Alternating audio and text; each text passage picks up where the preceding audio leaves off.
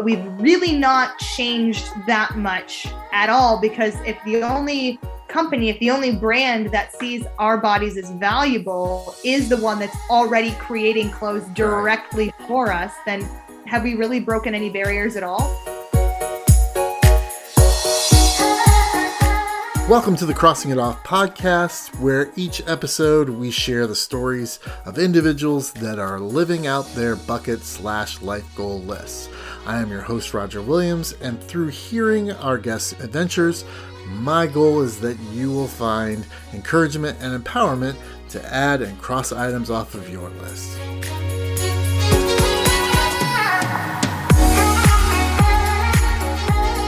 Right, welcome everybody. I am so excited for this show. Uh, a lot of inspiration going on here, and I'm just excited to share it with it, you. My guest is Jess Ping-Wild, and she describes herself as funny, um, energetic, positive, and intelligent. And after hearing her story and reading about her, I'm going to add that she's also a disruptor, which I think is uh, an awesome trait to have. And I think we're going to talk a little bit about that as we go along through this interview. Jess, welcome to the show. Thank you. And thank you so much for having me. I'm excited to be here. Awesome. Tell our listeners what was the thing that you crossed off your list? I walked in a runway during London Fashion Week. Okay, that sounds like a great goal or something to put on your list that maybe a lot of young girls might like to do, or young men, or just people in general might like to be a part of the fashion world. What led you to put that on your bucket list? It was actually quite a new addition to my official bucket list. Mm-hmm. I think it had been on my bucket list from a pretty young age, like in the back of my mind, is something like, oh, that would be so cool. But I didn't think it was even a possibility until probably 2020 ish. And so, why wasn't it a possibility? What was holding you back, or what do you think was holding you back? growing up, I just never saw anybody like myself in any form of media, whether that be advertising on TV, in fashion. And as a disabled woman and as a disabled child, not having that role model, to me, it just was like, okay, you're not welcome here. You're that's not a place for you. Just because it's the representation, right? It's not seeing yourself someplace um, some people look like you and so what drove you to continue to like pursue that goal when you were downtrodden of not being able to see yourself in it what kept pushing you along to make that happen honestly i feel like fashion entertainment everything that i do in the creative space right now mm. it's all kind of just happened to me in a lot of ways and um like I feel like I've not really been in control of my life. And I feel like a lot of people feel that way due to sure. the pandemic, but mine mine really did start in the pandemic. I went to college, I went to the University of Notre Dame. I, I had all of these intentions of going into either a corporate job or going on to law school. And then I met my now husband while I was studying abroad in London, uh, my junior year of college. And I feel like that ever since that happened, nothing has fallen into place in any way that I've expected. Uh, I then got stuck in the US at the beginning of the pandemic for nine sure. months after uh, Jack and I got married. And because of this, I started a blog. It took off. I found representation to help me kind of manage some of the work that was coming in through that. And that turned into modeling representation, which was my doorway into the fashion industry. And now I have a lot of different connections i feel like within the industry and that's how i got to be on the runway during london fashion week. And how has that changed from like when you were younger and whether it was looking through magazines or seeing ads on tv how has that representation changed? Were you the first person with disability to, to be able to do that or was this a specific sh- uh, show or how, how did you get picked to be a part of that? The show that I was a part of had an adaptive brand included. And okay. basically, I was modeling for this adaptive brand. So they were reaching out and seeking disabled models, essentially. So that is how I got contacted. And I would say that the representation for disabled people in the media in general has drastically improved since I was a child. Uh, there's definitely more authentic representation happening both in the US and in the UK. But it's is it anywhere near where it should be? Absolutely not. And there's still a lot of room for improvement on that front. Um, there have been other models on runways during fashion weeks around the world, um, disabled models uh, specifically. Yeah. and uh, guess that's an important factor. Yes, there's been other disabled models on the runways around the world for Fashion Week, but I would say they're still lacking, in particular, if you take into consideration how many disabled people are actually in the world, being it over a mm-hmm. billion individuals, that is just not being represented on the runway, on television, in magazines at any level like it should be. So you used the term there that I want to go back and, and kind of look at. You, you said authentic representation. What does that mean to you, authentic representation?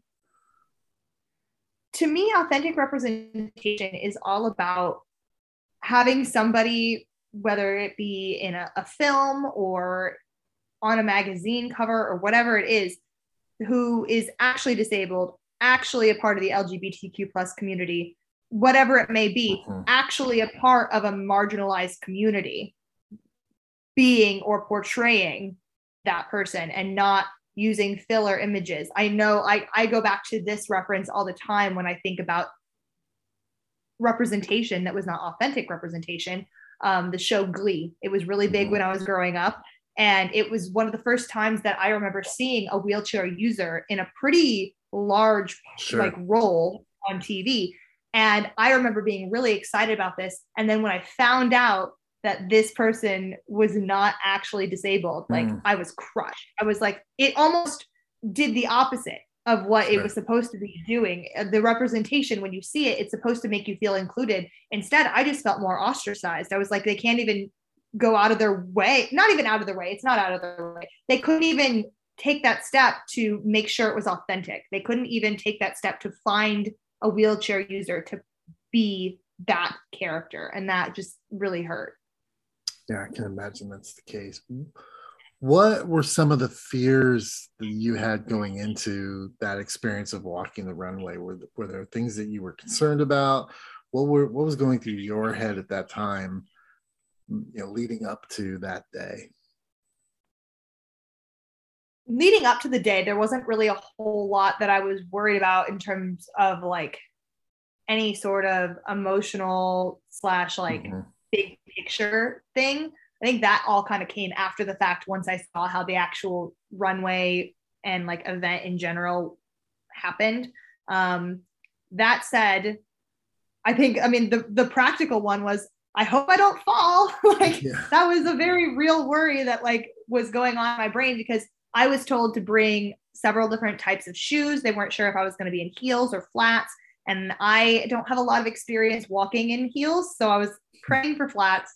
Um, and I did end up putting me in flats. Uh, but I just, I didn't know what to expect. It was my first runway show since I was a very, very little girl when I did an American Girl doll runway show in my hometown or something. I don't know. Yeah.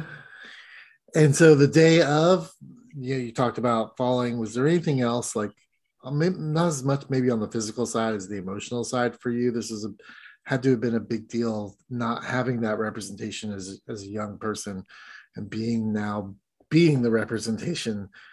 How was that play in in your emotions for the day?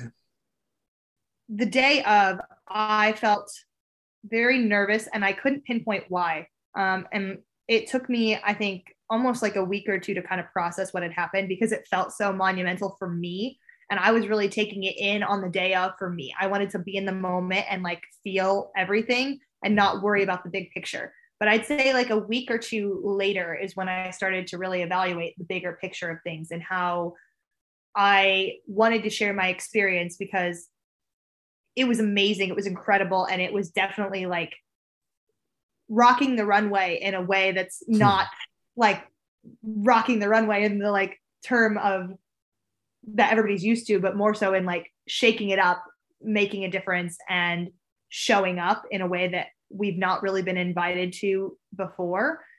And I think that hit me later on. And when it hit me, it also showed me how much better it could have been.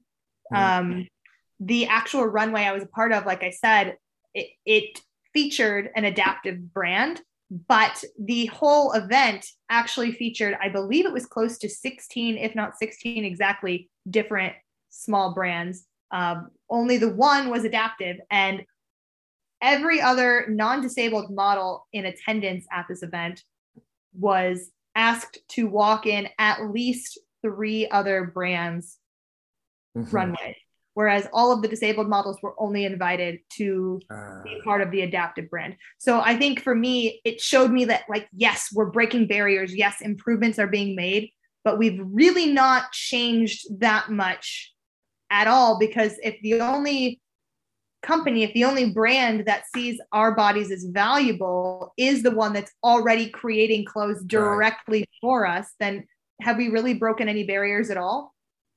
Yeah, that's interesting. What are some of the things that you're doing now afterwards? Was did it? I mean, I've seen some of your reels on Instagram, and I've, I've been following you. That and you you definitely have an opinion on on uh, Fashion Week in France and Paris. Um, I've seen that. I've seen that said. What, have you taken on more advocacy for this issue, or what does that look like if you have? Definitely talked about it several times on my blog and on social media, and I will probably continue to do so. Um, I've also been staying in contact with the brand that I walked for during the February Fashion Week. And for me, I know we've talked about the idea of hopefully having a space in the September one as well. And just honestly keep fighting the good fight, keep showing up, keep being loud, keep making noise, and hoping that at some point somebody's going to listen. Was there anything that day, kind of talking about the house of, of what happened, um, of crossing that off? Was there anything that you think was that's different about having disabled folks be in that space and on the runway than it would just be if it was all non-disabled folks and and is that does that hold the industry back or what do you think holds the industry back from being more inclusive? I think there's a lot that holds the industry back from being more inclusive. Um, so sorry if this is a long answer. I think it comes from a physical side of uh, what you were saying in terms of accessibility. There's definitely a lack of accessibility at a lot of spaces. I mean, you even think about typical runways, the way that they're always featured on TV and stuff, they're lifted up. Right. And how, how many ramps are led up to them? And you think of other major fashion events and other red carpet events and other like major things that you see that involve fashion and they have stairs and they have all of these barriers in the way and you think can a wheelchair actually get down here? Could somebody with a crutch or a walking stick actually maneuver this space? And it just that for sure is a major, major barrier uh, between disabled people and the fashion industry. Another one is just sheer lack of understanding of the importance and the value in disabled consumers. Like people just genuinely write us off as not being at the same level of human. Like I know that sounds so strange to say maybe, but disabled people have so cons- so frequently been placed into this other category for so long. I mean, you think even until the 1990s in the it was 1990 that the ADA was passed in the. US. And it was later than that that the first version of like an equality act was passed in the UK. So I believe it was hmm. 97 mm. if I'm not incorrect in saying that. So regardless, it was the 90s that like big change sure. first happened. That's only 30 years ago. Mm-hmm there is so much that has happened in the last 30 years and so many people are still left behind thinking the ways that we've thought about disability for centuries. And i mean even before the ada we were still putting people in institutions regardless of their condition. They were just literally taken out of society. They were hidden away. And so now we've put people with disabilities back into the world, but we've not started to really see them as people yet.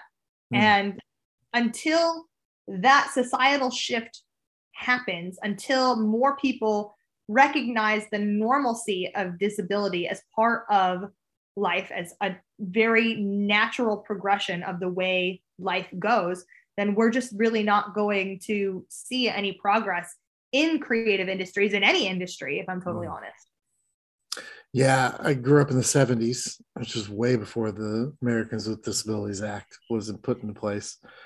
And I specifically remember like my parents saying, don't look. Right. So it's not even, it's not, for me, it was growing up of like not even seeing those people because I wasn't supposed to look. I wasn't supposed to stare. I wasn't supposed to be inquisitive. I wasn't supposed to think about people that had disabilities at all. I was supposed to ignore it. That's what I was. That's how I was taught to behave. So I, I think that there's a, a lot of work that still needs to be done. What does it mean, in your opinion, to be seen? What is that? You know, as as a as just a person, right? You, that was very emotional what you just said, and very you know very striking. That how can non-disabled people what can they do to um, show that we see people that are disabled maybe that's the best way i can put it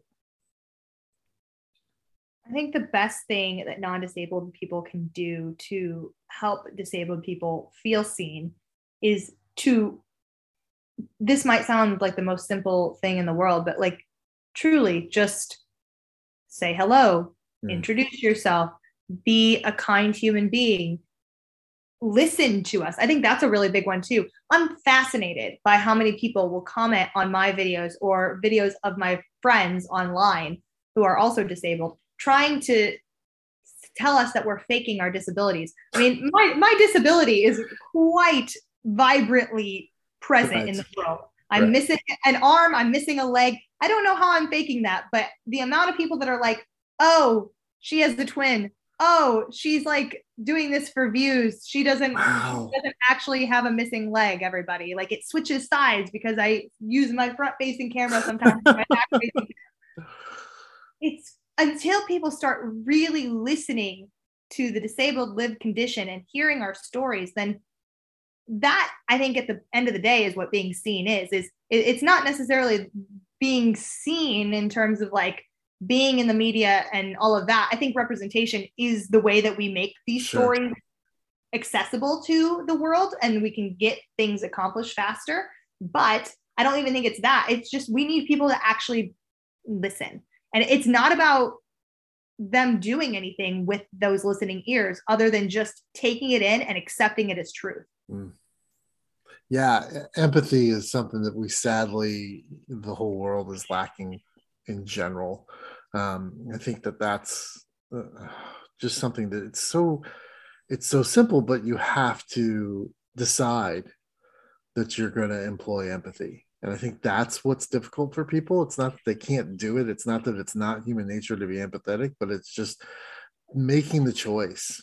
Right. I was in the Frankfurt airport last week and uh, saw a young boy, probably four or five years old, uh, and was uh, wheelchair bound. And he had those solid wheels on the sides, and not the spokes, but the solid wheels, and it was painted like Sonic the Hedgehog. And I, I know that when I was younger, my parents would don't, don't say anything, don't talk to anybody, don't you know, don't. But I was like, I heard him speak English. I'm like, I'm gonna go over and just say I like his I like his wheels you know it's like it's how how difficult is that you know? And he was kind of shy and he was young but his parents seemed to be like so happy that someone just recognized that he existed. And it's just it seems to me like that's to be so simple for people and it's usually not. It's really not. It's fascinating what some people think they have the right to say to my face um, in person i feel like um, and the questions that i get asked and all of that. But honestly comments like that, I just want to like affirm that that was like a really powerful thing that you did and something that so few people just don't understand how powerful that is because that's just not been a reality ever throughout history for disabled people. Yeah, and I think it's something that that um, non-disabled people have to, you know, unfortunately, we have to unlearn it, right? We have to unlearn that behavior, like I was taught of just, you know, like don't look, don't stare, don't, you know, don't be inquisitive um, which has actually made people invisible almost, you know, because they just wouldn't look. So we have a world and an opportunity, especially like you out there, you know, promoting uh, what you do and being an advocate for for the things you're advocating on such a huge platform of being able to reach lots of people through Instagram. It's how I found you, and um, I just think that's super cool that that's available and out there. And it's you know that's one of the things I also do is I also I also like you know BIPOC creators stuff, you know, and I like you know disabled people's stuff, and I I go out of my way for creators that are that are marginalized to, to like it. I mean, people people don't give likes in general. Right? It's it's the cheapest form of of currency out there to press the like button. Is that people just don't do it, right? And, and it's so simple and it's so easy. And I, I think it's one of the ways that people can show other people that they're seen. I think it's I think it's valuable for sure. It, I just want to affirm that too. It 100% is like it might seem really strange um, to say that in these days, like a like or a comment or whatever it may be on social media is a currency, but it it is a validation that if nothing else, you heard what I had to say. Mm-hmm. Like, and it, to me, it doesn't even have to mean that you like the content. It doesn't even have to mean right. any of that. It's that you heard what I had to say. You were present for it. It's a, a check in almost. Yeah. Yeah. I think it's, it's, I think it's important for all creators to get that. I, but I think it's even more important for marginalized communities to, for people just to, it's so simple. It's so, it's so easy and so simple. People just don't do it. Jess, what's um, what's something on your bucket list that you want to cross off that you haven't yet that is different from walking the runway? What's something that, that you'd like to do that's completely different than that? I know you travel a lot. Completely different. I mean, I feel like there's a lot of things on my bucket list. I would say um, I'll take it down the travel route because that is quite different. Um, I really, really want to travel to Rio in Brazil. I don't know why. I've always like wanted to do that. I feel like it's a very far away place that nobody ever like chooses. Everybody's like, "Oh, I want to go to Thailand. Oh, I want to go to Europe." And I, I want to go to Rio. So that's what I want. What's a why? What's the what's the impetus behind that? What's the drive? I just think it's a very unique culture. I think it would be such a cool place to be like, I've been there. Um, I think the Christ the Redeemer statue is like really cool. And mm-hmm. I would love to see how like huge that is in person. And I don't know, I've also always been a big fan of animals. And I'm not saying that I would want to necessarily venture into the rainforest or even if that would even be a possibility for someone like me as a prosthetic and wheelchair user. But I to be able to be in a space where I know like so many of these animals and such that I've admired for most of my life live and exist and to maybe even catch a glimpse of some of them in their natural habitat, I think would be really amazing, especially considering the vast amount of wiping out that the rainforest is yeah. experiencing. Yeah, for me, it's the, the Great Barrier Reef want to okay. i'd like to experience the great barrier reef before it disappears. So i get that. What are some of the considerations as a disabled person that has a use of a wheelchair prosthetic leg? What are some of the things that you do to prepare yourself for travel when you when you go someplace like that?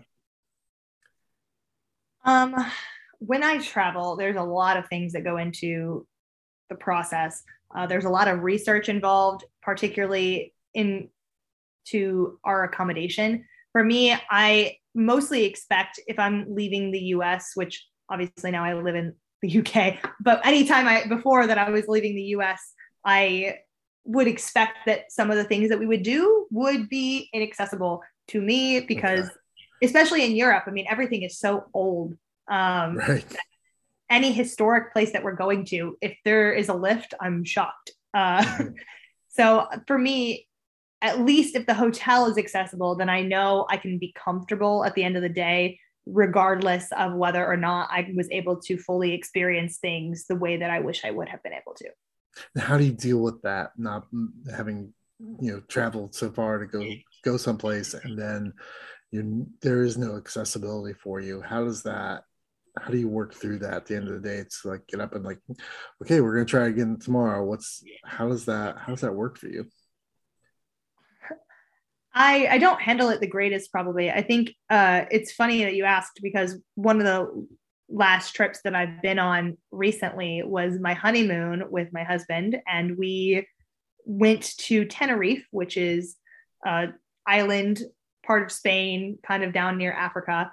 And the one thing that I said that I wanted to do on this trip was to go to the top of the volcano that's like in the center of the like island because I've never been to a volcano. I've never seen one. I've seen mountains. I've never seen a volcano. So I was like, I want to do that. And I get there, and even though there's a cable car that can take you to the top, they wouldn't let me on with my prosthetic because they said that if the cable car breaks down, they're like, Are you going to be able to march down the mountain? And I said, you're telling me that five year old over there is going to be able to march down the mountain? Wow. So yeah, that that was pretty. I did not handle that very well. Uh, both my husband and I were very angry in that circumstance. Uh, I may or may not have picked a mini fight with the the people there, trying to be like, like if it's an emergency situation i don't know how they can't understand this if it's an emergency situation i will get myself where i need to be right. like it might not be easy but i will figure it out yeah. and it, there was no talking any reason with them and um i don't know i'm like it's fine now like i did get to see the volcano like from around but it just it's obviously not the same Jess, thank you so much for being here today. Can you tell us like where folks can find you on the internet if they want to see your um, act, your activities and your activism and uh, stuff that you have going on? For sure. Uh, people can find me at therollingexplorer.com. That's where my blog is. And then all of my social media is pretty much at the Rolling Explorer. So pretty easy to remember there. But yeah, it's a lot of fun. I uh, would love to see you guys there. Awesome. Thank you so much for being here. I greatly appreciate it. I wish you all the success in the world. And uh, if there's ever anything we can do for you, um, or if you cross something else off your list, let us know. We'd love to have you back. Oh, thank you so much. And truly, thanks for having me. This has been fun to relive my Fashion Week day.